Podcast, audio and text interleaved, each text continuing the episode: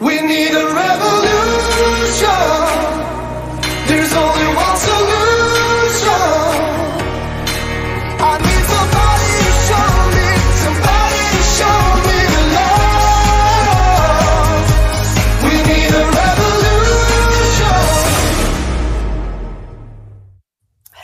And welcome to the second hour, the Liberty Hour of Inform Life Radio, brought to you by Informed Choice Washington out in Washington State. Thank you so much to our, our generous donors who give something every month to keep free speech on the air. We are so very grateful. Um, it, the website is informedchoicewa.org. If you want to jump on over, give us a little something to keep free speech on the air in the greater Puget Sound region, uh, streaming to CHD TV this hour, Rumble, Facebook, Twitter. You know, we're just kind of keeping it alive, fighting the good fight. Um, I've got Bob Reynolds uh, co hosting again uh, on this hour. Hey, Bob. Good to be here. Good to be here. This is a huge subject. We're talking about measles, of course, um, and it's pretty big. So I want to say again that the views expressed are not necessarily those of KKNW or CHD TV or Informed Choice Washington, um, and we're not giving medical or legal advice. Just conversation here. Let's bring on Ginger Taylor, who's an amazing mama. Been in this a long time. Refused to quit fighting. Hey, Ginger. Hello. Thank you for the kind words. Oh wow, I just so appreciate you. And you know, more and more, you know, we've got like this new community of newly awake to CDC, FDA, fraud, problems, product issues, lies, the whole kit and caboodle. And and they're discovering all this, but we need those of us who've been it before, and you were in it way before I was all of us coming together to learn from each other so that you know we don't need to spend the next 10 years learning what we've already learned. Let's let's bring them up to speed. So it's it's great having you on. Um, this uh, both hours here to talk about measles but because there are two um, two bills in washington state that have been filed. In the first hour we touched on it. I'm just going to briefly touch on it again. I encourage people in washington state to go check out these bills. Um, talk about them contact your legislators let your thoughts be known we're bringing them up here on both the health hour and the liberty hour because um, it's we really feel like it's probably the first of of first state to try this um, in particular. So let me go ahead and just where's my share button? There we go. Um, so what is going on with this bill in particular, there is a bill called it's is it House Bill 50 2157 in the House. So Senate Bill 5982 and what they're doing for the Washington Vaccine Association, which is a nonprofit charity, public private partnership. And we're going to do a whole deep dive on this. Bob's going to come back. We're going to bring on people who've been exploring what this whole entity is about because the conflict of interest is insane. Um, in order for them to continue purchasing products that no longer meet the old definition of vaccine, the statutory definition of vaccine that set up this Washington Vaccine Association that buys all, pretty much all the vaccines utilized in the state in order to get bulk discount, so they claim. They're changing their definition. Right now, a vaccine means a preparation of killed or attenuated living microorganisms or fraction thereof that upon administration stimulates immunity that protects against disease. Um, and they're changing the vaccination of the, the name, the definition of vaccine, excuse me. Vaccine means immunization. That's pretty much it. Vaccine means immunization and then it says approved by the Federal Drug um, Food and Drug Administration. So there's a there's a lot here, a lot to unpack. Why they're doing it, what it will allow, but the fact that a vaccine, which is a product, they're trying to make it be defined as an immunization, which is the result of the receipt of a product, makes no sense. Um, but it certainly creates this monster, huge open door for just about anything to qualify.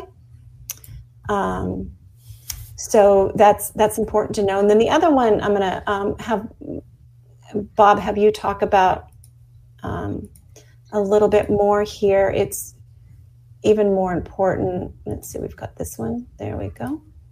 Well, I find it interesting on that change of definition from vaccine to immunization. Mm-hmm. Why wouldn't they change the statute section that labels the Washington Vaccine Association to be the Washington Immunization Association?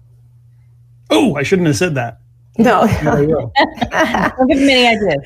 I, I, I don't now. Oops, I'm, I'm sharing the wrong one. Um, And as you're doing that, I'll just keep talking that you know, Okay. vaccine is a lightning rod for attention and comes with a bunch of connotations, whether good and bad, uh, Mhm. amongst the public. So they hide that now under the definition of biologics in that uh, in that section. mm-hmm, mm-hmm. Well, actually, the section of the next bill we're about to talk about, which is about standing orders. Yes. And again, we're seeing this here, I think, in Washington as one of the first times to codify or put in statute language about standing orders and giving that power for standing orders to go across the state in times of non emergency. Yes. So, and this is uh, what's the bill number? Um, the bill is uh, 6095. Right. So it's a Senate bill. It's been in committee this week, and Senate Bill 6095 is about standing orders. Um, so, just background real quick during the pandemic, emergency powers were used to create standing orders for COVID vaccines. And they enjoyed that power. That I call it a power, but really it, it creates on a patient's check in with the doctor. It shows up on the screen of, oh, don't forget to administer this don't forget to offer this particular product or treatment. And so the standing order idea uh, has existed for years, but it's up to practices or clinics. Uh, Kaiser Permanente will always include that. Um, I've, I've still said no for like 15 years to Kaiser Permanente's TDAP recommendation for my booster as an adult. Um, so standing orders is uh, Bob, how can you be boosted when you've never had a vaccine in your life? that's a good point. I think it's a booster. He's the son of a chiropractor and the grand grandson of a chiropractor and the great great grandson of a chiropractor. Yeah, I, I was I was blessed with uh, an alternative view on health, a natural view on health from the get go, Yes. and and now I can actually speak out about it without losing any of my licenses. So maybe there's a reason I'm here. There Uh, is a reason that you you are here. So yeah, so they they want to give the Secretary of um, Health in Washington State the ability to issue a standing order, a prescription or standing order for any biological product, any device or drug for purposes of controlling and preventing the spread of mitig- of mitigating or treating any infectious or non-infectious disease or threat to public health. Um, okay, and then they give themselves um, complete immunity from this. It says that it is. Uh, where is that? Um, missing that there. I had it. Oh, this. Uh, this new section would not c- create a private cause of action, notwithstanding any other provision of law. Neither the state nor the secretary nor the secretary's designee shall be liable for any civil or criminal damages or any professional disciplinary action related to the issuance of prescriptions or standing orders pursuant to this section. So that that's very concerning. Um, and then it also authorizes the Department of Health employees to acquire, possess, deliver, dispense, and administer a biological product, device, or drug um, pursuant to a prescription or standing order. So, you know, in the first hour, we were really focusing on the word standing order, but but Bob and Ginger, I think it's important that the word prescription is in here. That's a little that's a little more specific than just I'm not quite sure how that could be interpreted.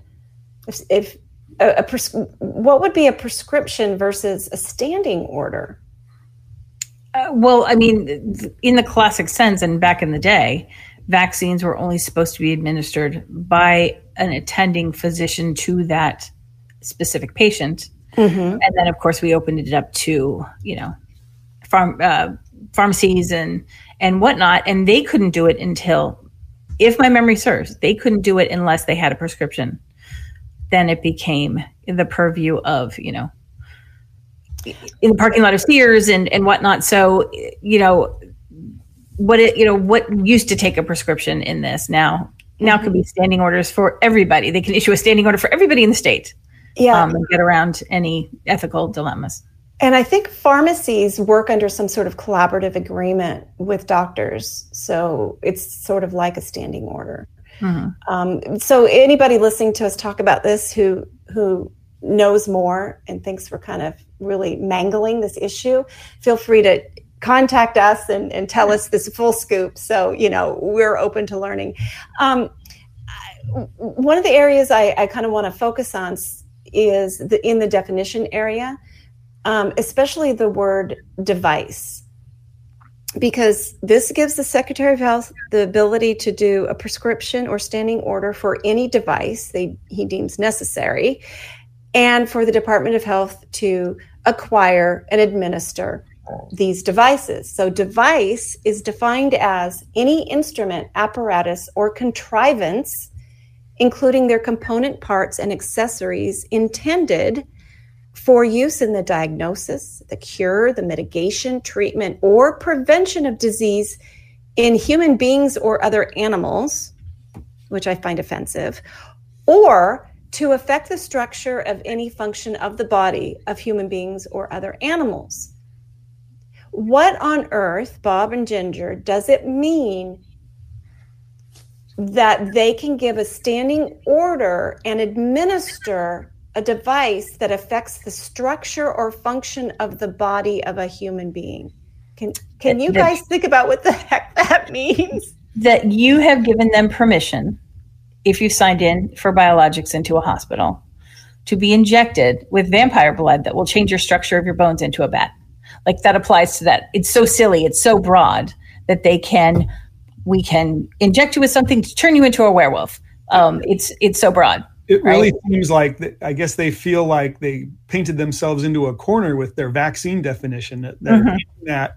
Plus, they're leaving this wide open so that if anything gets invented in the future, any transhumanist, uh, there's a tie-in mm-hmm. for you, any yeah. transhumanist product to make us bionic, supposedly, or more right. resilient, supposedly, all in the name of good, could be applied. So yeah. Uh, I don't know that forward thinking here it kind of creeps me out. Right. No, it does, and it's funny because I had gotten into an ethical discussion with a group of of um, religious leaders um, in 2018. What happened is um, the the uh, CRISPR babies in China that they had announced that um, they uh, two babies had been born, that they were genetically engineered babies, um, and they had been uh, engineered with a gene to prevent HIV. Um, and the entire world was aghast that we have with that we suddenly had these GMO babies and the human rights problems with it, and the the uh, oh gosh, the the scientist disappeared, and China was going to punish him. And in this end of the first week, I think you know, I, I thought, you know, we're going to hear this outrage. It's going to be gone, and every, within a month, everybody's going to be excited to jump on this technology. Mm-hmm. How can we do this? Like, and I thought, you know, the Rubicon has been crossed. We have genetically engineered humans now. Where is this going to go? And within a year, and you know, I, they very like, oh, I don't want to talk about this. And it was like, well, this, the soul of man, right? We are mm-hmm. created by God or created, influenced by evolution. We have a whole, you know, we've got a whole background in our history. Um, suddenly, if we can change the genome, what will we become? And this is the beginning of who knows what, right? Pandora's box is open. And I could not have imagined that within one year they would roll out a vaccine that could change people's DNA.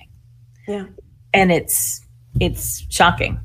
Yes. Um, mm-hmm. Yeah. And and besides that, it it uh, so many other things. Um, there's too many people in the state of Washington. We need to control the population. A standing order for vasectomy that changes the structure of the body.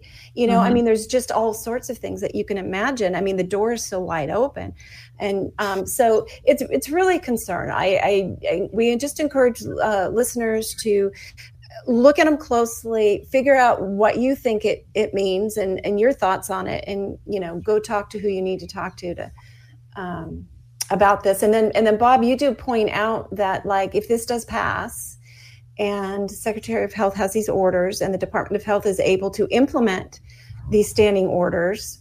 Of course, this isn't like a mandate that it has to be done, but it gives them the ability to do it. Um, well, how are they going to really implement that? And there are um, there's legislation out there in many states creating what's called a medical reserve corps, and so you know, really building armies of public health servants, as it were. Um, so in Washington, it's HB 1452, and I know I've seen them. Uh, and that passed last year. It passed. It passed. Long, oh, yeah, okay. it passed in the long session last year, Bernadette. Just to put All a right. capstone on your thought of how will they administer? Well, they've already recruited uh, basically practitioners. Just sign up. There's also there's already a national group. As I did a little bit of research before the call mm-hmm. for our meeting here. There's a national group that's already a national medical reserve corps. Yeah. And you can now sign up in our state. I think they're still setting up the office for this reserve corps. I assume at one point they were going to pay the physicians to join the Department of Health ranks and go around and inject everybody. Mm-hmm. But it looks like it might not be funded for paying them. They must volunteer. All right. And it also kind of yeah. opens up a whole ethics discussion on um, what's the difference between a physician and a public health official? Um, you know, the thing that I've complained about forever is that, you know, we're taking our little sweet little babies into the pediatrician's office, um, and we expect that the medical recommendations and actions of the doctor will serve that child. And what we found out is he was making medical decisions based on what was going on with the patients in his waiting room. Well, how do I protect the patients in the waiting room? Measles vaccine may be very wrong for this child, but if I don't give it to them, uh, you know, question mark baby out there somewhere could get sick. Um, and that's not what I look for in a doctor. I don't look for, I don't, I would go to a public health official if I thought, you know, hey, I, this baby needs to be put in the cog in the system to serve humanity in whatever way that you think. That is drafting them into an army on the war on disease, right? Um, so public health officials and doctors are two different jobs. And yeah. so, you know, we, as as the doctors have been manipulated and recruited into public health officials, um, we have left. Right, we've left those doctors because yeah. the, and and I when my son regressed and when we were trying to untie his health things at the very beginning, I kept hearing the phrase, "Well, some kids are just like that. Well, most kids are this." And you know but this is not what i'm seeing i'm seeing this and this and so well what i've heard is about most people that are and i, I know there was this thing in my head and I'm, I'm, like i don't care what most people what's going on with this child in yeah. front of you in my lap right now and i i stopped being able to hear them because they stopped being able to hear me well, you know, I like to quote um, former Chief Science Officer Kathy Lofy of Washington State Department of Health. In a conversation with me, she said, Bernadette, public health policy set at the population level but vaccination is supposed to be at the personal individual level between you and your doctor. It's the doctor who does gives you the information so that you can make an informed consent decision. And i said exactly. Then then how come you're teaching coercive scripts to doctors and trying to get vaccination rates up to 99.999% you know why are you trying to make every individual vaccinated at the population level? That doesn't make any sense. Mm-hmm. so they're really trying to blur that. They you know the, the move to take away the doctor's right to doctor the patient sitting before them. And you know one thing that they always forget the public health officials when they talk about their vaccinated versus unvaccinated what what about recovered? Mm-hmm. So somebody who's had the infection and fully recovered, hello, they're they're they've got the strongest herd immunity support so, mm-hmm. you know, and it's really kind of interesting you think about it, Ginger and Bob, the an individual in their lifetime, say for measles, you are only contagious to other vulnerable people for maybe four or five days in your entire life. The prodromal phase and those few days when you have a rash. And once you have the rash, you know you're sick, you're isolating yourself. So maybe in the beginning, when you're just a little sniffling, starting to get feverish and you don't know what it is, you might expose other people. So I do believe people, once they're feverish and symptomatic, need to you know really be cautious there and not be around vulnerable populations right we typically do stay home and not visit people when we have fevers um, so there's this very narrow window of time when you're a threat to and then after that you recover from the illness and you've every single illness that's targeted by a vaccine the natural immunity is far stronger broader more durable the vaccine makers admit that right nothing equates anyway, so I did scroll a bit, but I thought it was an important point. Um, we are still on measles, and all of this is is leading up to MMR, um, measles versus MMR. You know, looking at both of them. But before we begin. I am going to share um, from Carl Kanthak. This is one of the wonderful things he did. He's got this great Substack that I encourage people to um, to go look at, and I've lost it here. Um, Safer Childhood Vaccines Task Force question mark. So in in the 1986 National Childhood Vaccine Injury Act, they were mandated to try to make vaccines safer. Um, and Carl just cracks me up. So he says the formal legislative title of the 1986 Act is the National Childhood Vaccine Injury Act. It was not named the National Parents Imagining, Hallucinating, or Faking Childhood Vaccine Injuries Act. I just, he's so funny. So, you know, we do need to keep that in mind. But in the legislation, there was supposed to be a, where is it? I'm getting um, a general rule development, a task force. The secretary shall establish a task force on safer childhood vaccines, which shall consist of the director of the National Institutes of Health, the commissioner of the Food and Drug Administration and the director of the Center for Disease Control. And then it goes on to give more information. Um, I encourage people to go read this. It's Carl Kanthak with a K, Carl with a K, Kanthak with a K on Substack, two Ks. Um, and, and, and read it in full there because it's, they never formed that committee that they were required by law to form. And I also want to bring up, but I couldn't find the information. I used to have it years ago.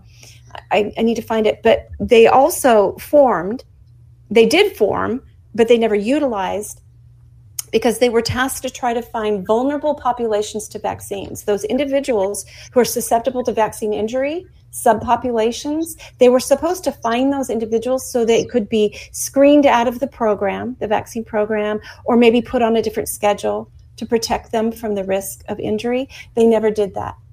They, a couple of years into the program being set up, they changed their mission statement and completely walked away from it.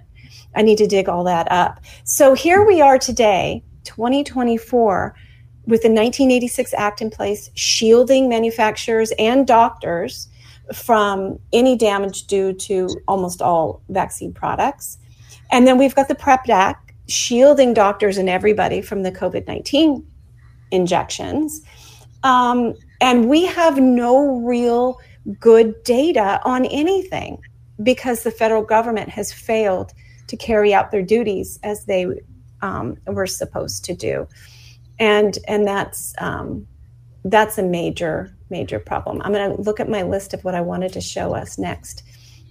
And let me say, let me score a little bit on that too. One okay. of the, the head of the main group, um, Maine Coalition for Vaccine Choice for 10 years, and dealing with, you know, the, the state saying, um, you know, if you want to know about vaccine injury and you ask them questions, they're like, go talk to CDC. And CDC says, well, we're not actually responsible for the information or the vaccine program. Go talk to your state. And mm-hmm. if you mm-hmm. go to what, if you go to the medical board um, who and ask who's responsible for educating doctors, they say Maine CDC. And if you go to Maine CDC, who's responsible for educating doctors on CDC information and federal government HRSA information, they say go talk to the medical board. So nobody's responsible. Everybody's in charge and get to do what they want, but nobody's responsible. The buck doesn't yeah. stop anywhere.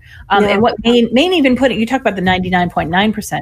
Maine, um, in their work to remove religious exemptions 2019, put out there that their goal was 100% vaccine uptake in in the state of Maine to which we responded look we have a subset that will be harmed. We know this. This is federal policy. This is this is the law in this country. Mm-hmm. and so what you're saying is whatever question mark percent of people who are who are at risk for harm you want to be harmed.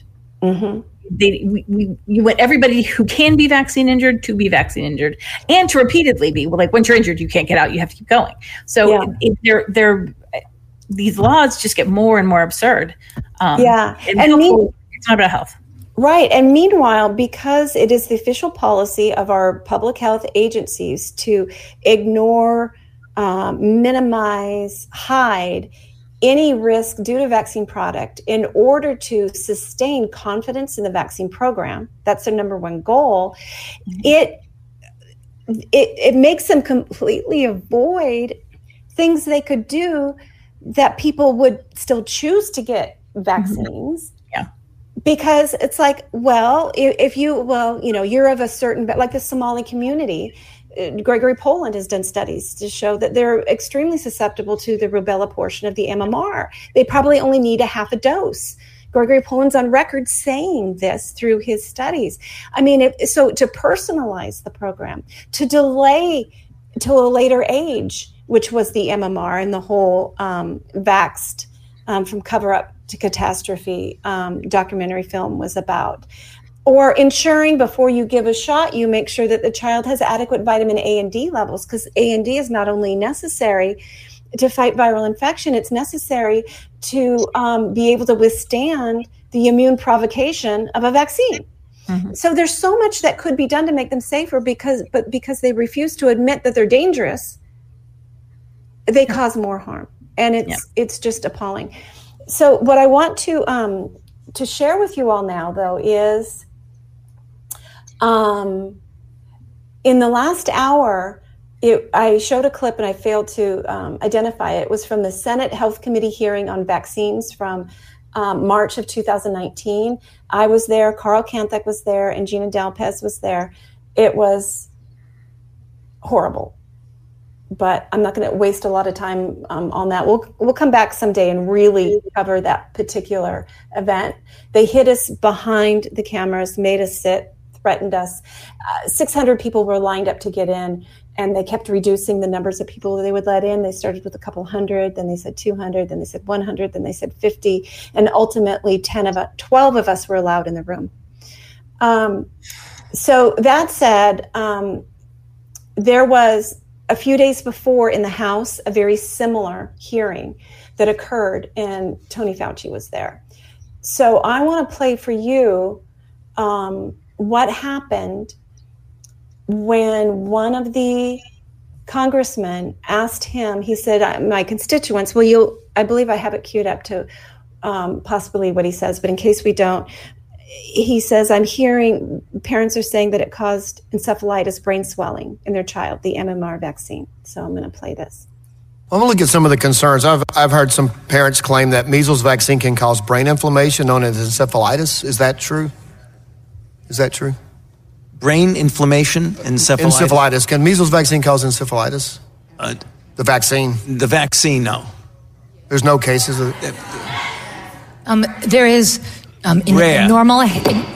Chair, Rare. Chair will remind all persons in the audience that manifestation of approval or disapproval of proceedings is in violation of the rules of the House and its committees. The gentleman may proceed. In, in healthy children, MMR vaccine does not cause brain swelling or encephalitis. Right. So if uh, if a child was unhealthy when they were vaccinated, what? So um, there are rare instances of children with certain very specific underlying problems with their immune system and who the vaccine is contraindicated. And one of the reasons it's contraindicated is in that very specific group of children, there is a rare risk of brain swelling. Would a parent know if their child was in that category before? Certainly, They and that's why a parent should talk to their doctor. Were, okay. And one more. So I'm going to pause right there. If Nathan can kind of bring us back, I'm not quite sure how to do that. Thank you. Oh, Bob disappeared. Um, so Ginger, your your thoughts. I mean, I don't know if those just audio because they couldn't see, but It the was, it was a pretty big joke when he said it, and he has rare, rare, sorry, it's rare. It, you know that he just had to, like he doesn't know what he's talking about. He doesn't, you know, uh, uh, vaccine encephalopathy is on the vaccine package inserts that Bob is. is it's on the vaccine federal table of vaccine injuries. in the vaccine injury. I pulled it up and highlighted, but, but you know, to demonstrate, look, he doesn't even know basic safety information. Um, Well, she lied and said, it. Yeah. Yeah, she lied and said she was going, you know, oh, yes, no, they, they are screened for this. They would know. Um, my child has a pertussis vaccine encephalopathy that sprung from his encephalitis. There's no, um, that he was never screened. Uh, and, and she, her last name. We don't screen Schuchat. children.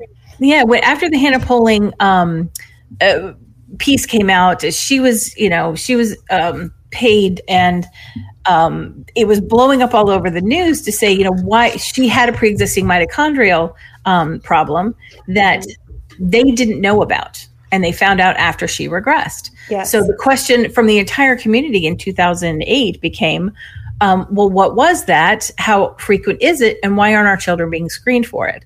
The Atlanta Journal Constitution um, and Schuchat, I, I can't remember how to pronounce her name correctly. Um, you know, she's the one who shows up in her admiral gear at the CDC um, to Oh, testify. yes, yes. Yeah, so she um, wrote a piece in the AJC that said, you know, it just would be too expensive. We'd have to give, you know, muscle biopsies. And then it was when it was pointed out that no, there are soft biomarkers that you can test for to see, hey, there's a child at risk here. They need to be properly medically investigated. She said it's just too expensive. And I'm like, we, you know, we've just gotten uh, one vaccine in um, injury case paid twenty million dollars, and my child isn't worse. How how much would it be to even if we're only talking about dollar signs and not human lives and souls that are, you know, their lives are wrecked and ended by this?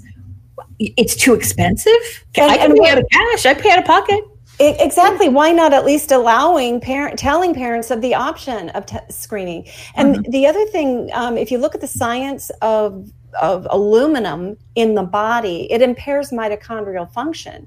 So if if your child has been injected with aluminum on the day of birth, Hep B, at two months, four months, six months, but you know by the time they you know it all of these aluminum yeah they may have some mitochondrial impairment going on that could put them over the edge. It's not necessarily just a genetic. There could be the environmental causes of mitochondrial impairment.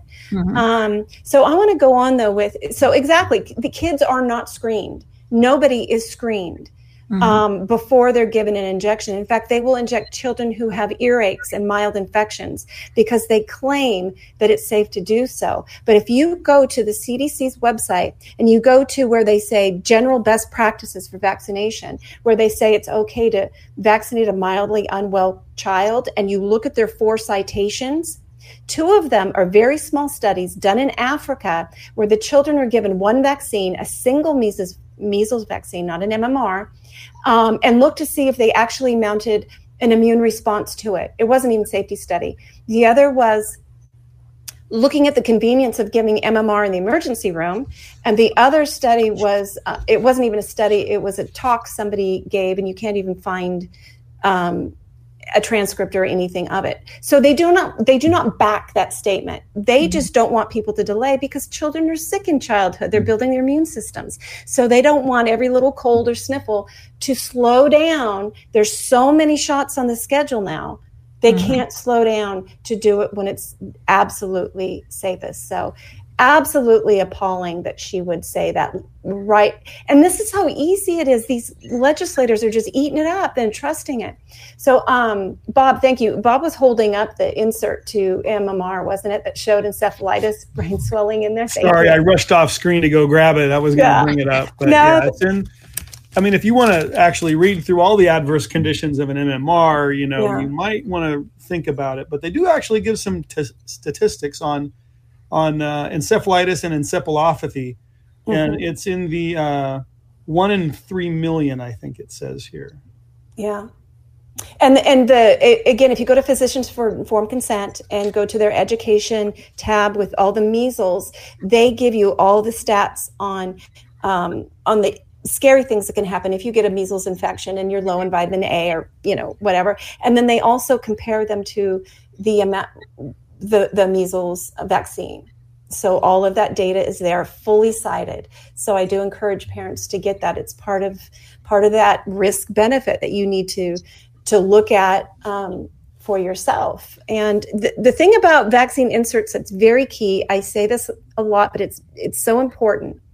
The FDA requires on these product inserts to include any important adverse reaction reported to them, any serious adverse reaction that has biological plausibility that could be connected to the product, they must include it.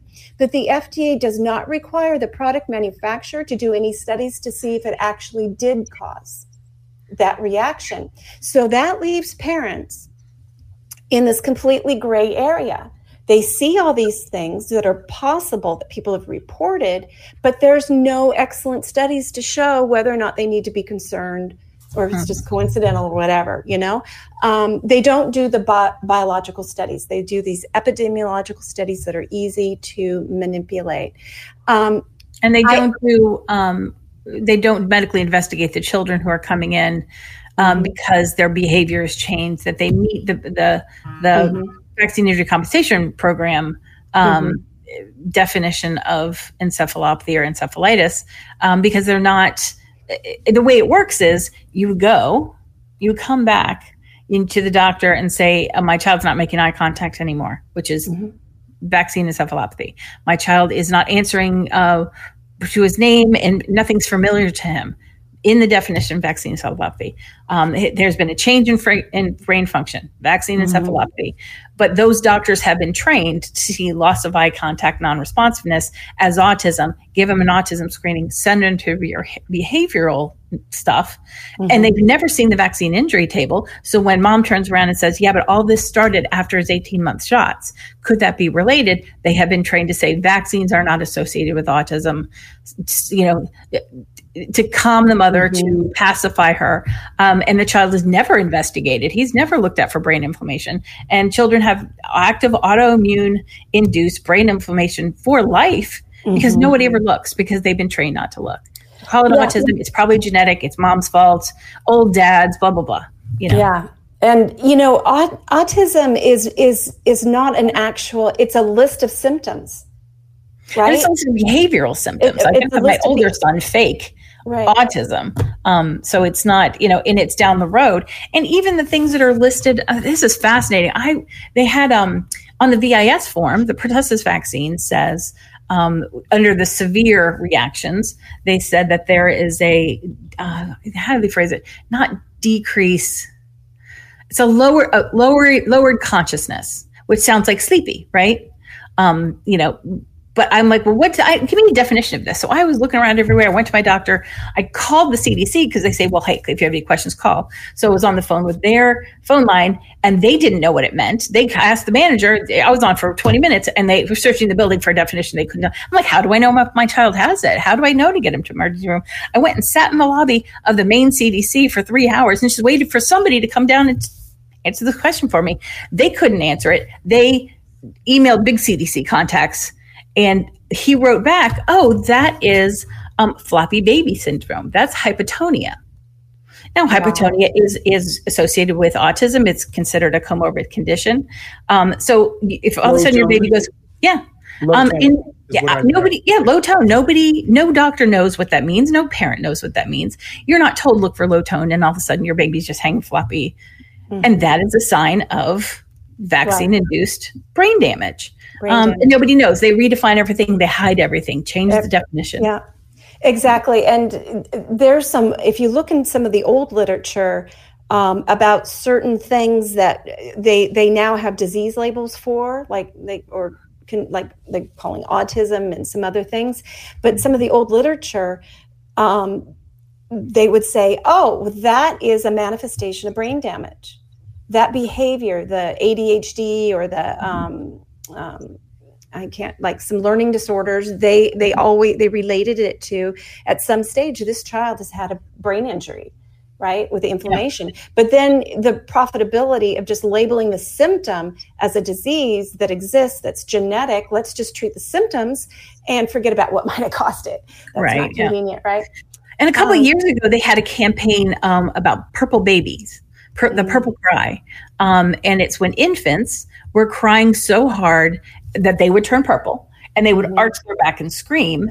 And the campaign was to say, look, this is normal. Don't abuse your baby when this happens. Don't throw him across the room.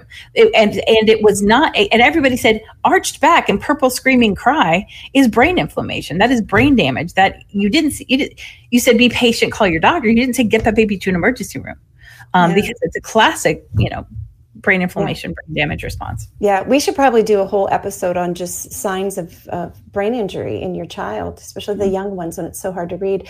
I'm going to play a little bit more of. I know there was something important here that Fauci went on to say. So Or because I had a couple of seconds of it with, with the questions. I don't know. So there's another thing that's that people can self-medicate with vitamin A to prevent measles and not do the vaccine. Is that what's the validity of that in your opinion? Well, the, the history of vitamin A and measles goes back to some very uh, important and I think transforming studies that were done years ago in, in sub Saharan Africa.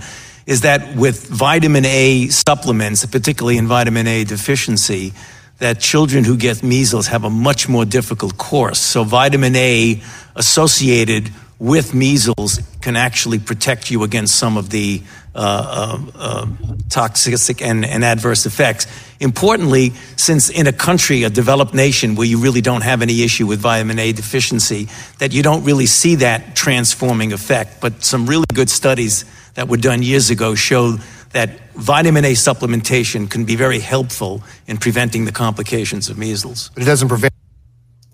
Um, so you know, just kind of he acknowledges the vitamin A, but the the logic here, children in the U.S.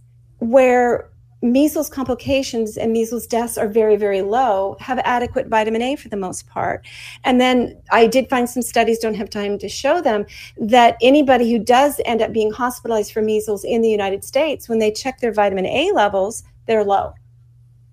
So you know, just the whole idea that Fauci's and, and all of the public health people, you know, you're pushing these shots, but why aren't you ensuring that people understand the importance of vitamin A rich diet?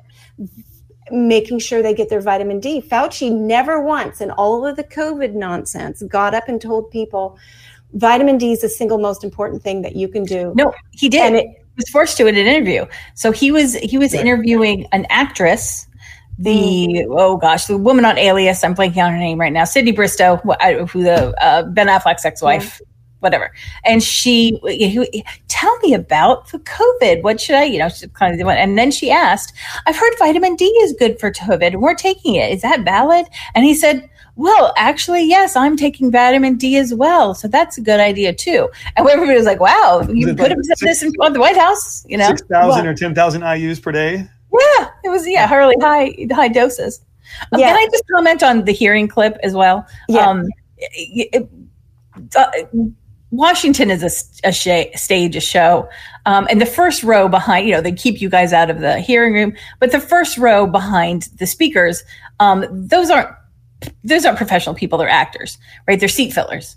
Um, And that clip specifically, the casting call was we need uh, women uh, uh, between 25 and 45 um, to come in a business suit, wear glasses. Um, we need you to have uh, dark hair pulled back and um, bring something to write on. And if you just look at the women behind him, they all meet the same description. There's not a blonde in there because blondes, you know, they're they're dumb, and there's not an old person there because you know you need to have young, vital people. It's it's ridiculous. It's and it's a Yeah. silly show. It is Um, very so next time you're watching hearings, look at the first row. They they're eternally bored. They're never allowed to smile, um, and they don't they don't react to the most shocking thing. They just so anyway. And right, exactly. For research purposes, it may be interesting to take stills of their faces and run them through the nice little AI, free Yeah. AI software we have now to do some facial recognition to see what other crisis acting they've been doing. Oh, that's a great idea. I love it. Okay, you guys, I'm going to play another uh, bit of him talking because, uh, again, on the measles front, I, we want people to be aware as they're doing the research on measles for themselves and their families. The sort of stuff you're going to hear about, you know, when one person get the measles and what it means, and and in particular, close knit communities. So, Bob, we heard this a lot in Washington State. Close knit communities. If you look at the known outbreaks, so if you take the outbreak in the Williamsburg section of, of Brooklyn in New York City and in Rockland County, it was a, a relatively closed group who had a rate of vaccination that was below the level of a good herd immunity. A person from Israel, understandably, came over legally as a visitor into the community, and then you had a massive outbreak in New York. The Somali community in Minnesota, the same thing happened. You had a group there who had a lower rate that went below the cutoff point for herd immunity. Some immigrant came in as one of the members of the community. It was a relatively closed community, and that's what you have. So I think when you talk about outbreaks, it really transcends some of the demographic issues that you were talking about, about lower income or rural versus yeah that's that's enough of him there so what what i really wanted to point out is individuals who do their research or have their religious reasons or whatever it is they've made the informed decision to not get a vaccine product they have chosen to be susceptible Mhm. so when he's saying that these outbreaks are happening in these small isolated clusters of people who have chosen to be susceptible and in Washington state, we have a letter from a pastor who said it's in our community. Everybody respectfully self isolated. They're letting cousins and friends get, get measles so they get lifelong natural immunity.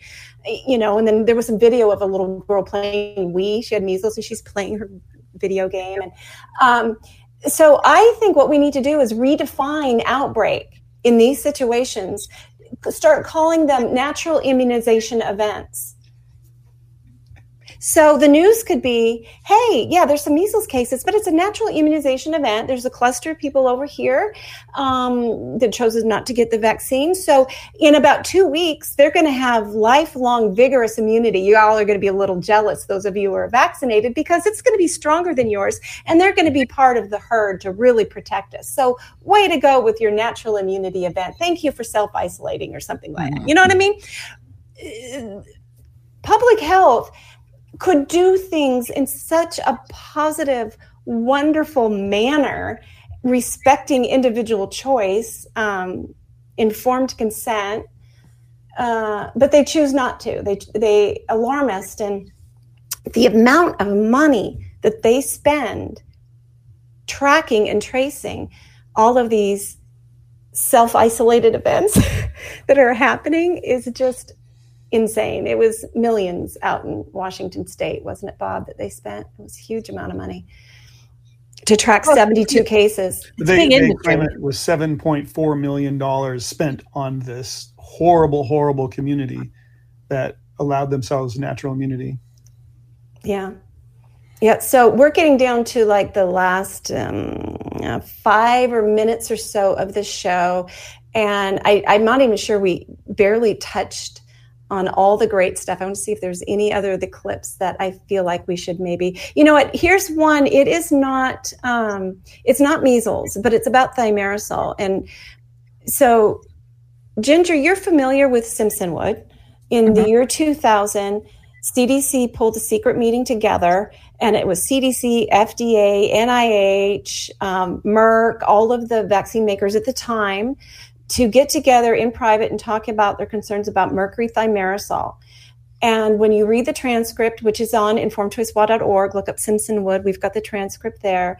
You can see they were very, very alarmed about the damage um, and the harm being seen with mercury. They didn't want to panic the public, so they decided to quietly, slowly withdraw thimerosal from products so they wouldn't start this this big panic of people not getting vaccinated and they allowed supplies to run out but here we have in 2019 um, a question posed about thimerosal and this was um, the answer for what you just described.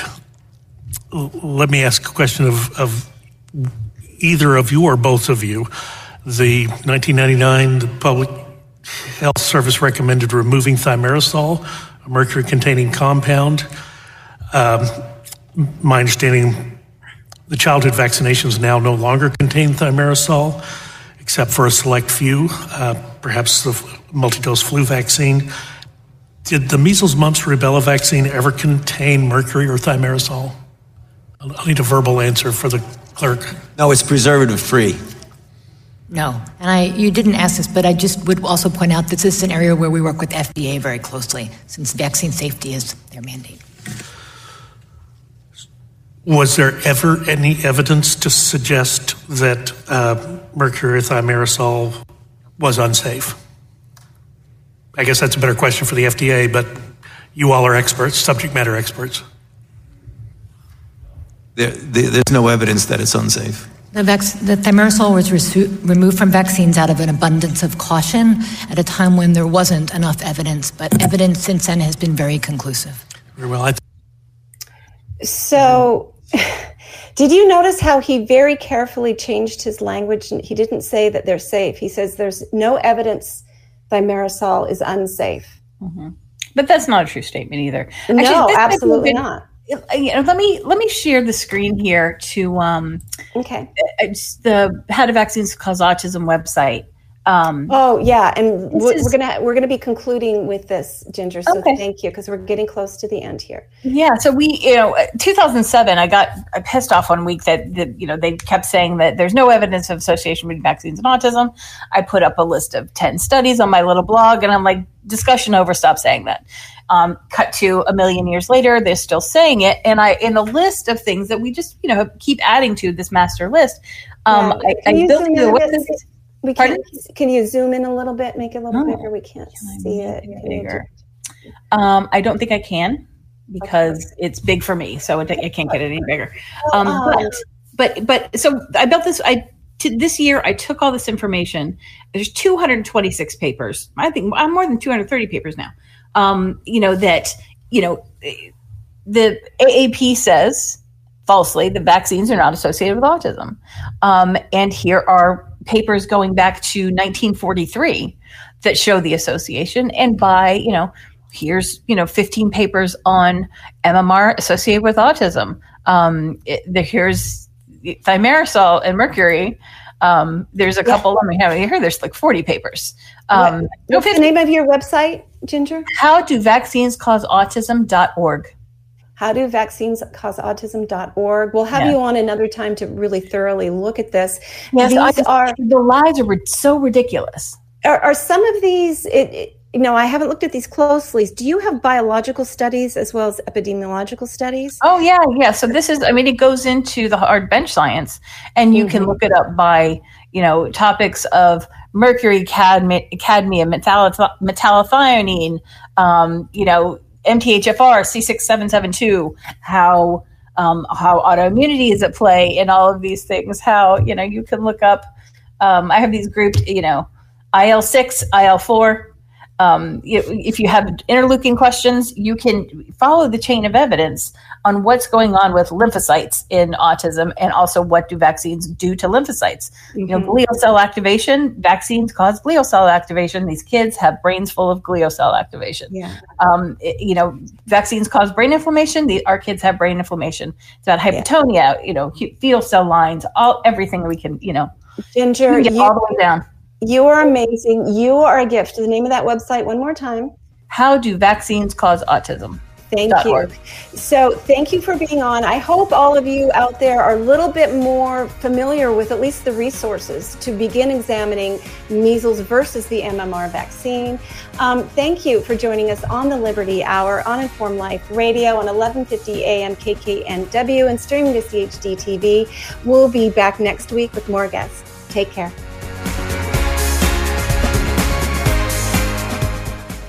Are you suffering from a sinking feeling that the COVID 19 pandemic is being blown out of proportion and that nothing in the news is making any sense?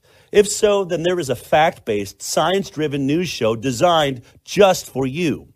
My name is Del Bigtree, and I am the host of The High Wire, the world's most trusted news source in digital media when it comes to accurate, science based reporting on the COVID 19 pandemic. From COVID 19 vaccine development to mask mandates, school shutdowns to job layoffs, the High Wire goes beyond providing you with the most accurate, evidence based investigations. We send you links to the sources for all of our reporting so that you can further your own investigation and come to your own informed conclusions. High above the agenda driven circus of mainstream media, we do not run. We do not hide from the truth. Instead, we walk the high wire. If you care about truth, then join us on Instagram, Twitter, Roku, and our website, thehighwire.com. Informed Choice Washington is a nonprofit organization that advocates for healthy immunity, medical freedom, and fully informed medical consent. The right to make medical choices without coercion is fundamental to our civil liberties and a basic principle in all human rights declarations. To learn more, tune in each Friday from 3 to 5 p.m. to an Informed Life Radio and visit the website informedchoicewa.org. It's time to take a stand for medical freedom. Go to informedchoicewa.org today.